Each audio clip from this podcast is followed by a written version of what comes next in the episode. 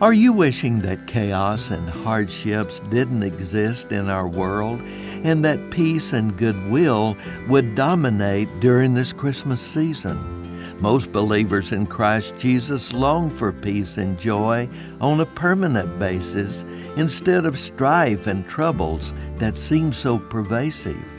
Unfortunately, there is an abundance of issues we must learn to cope with in order to maximize the peace that is available.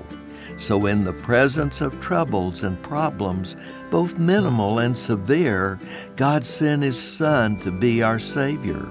Jesus provides strength for endurance, insight for managing issues, and wisdom for coping with the trials and distress as we celebrate His coming.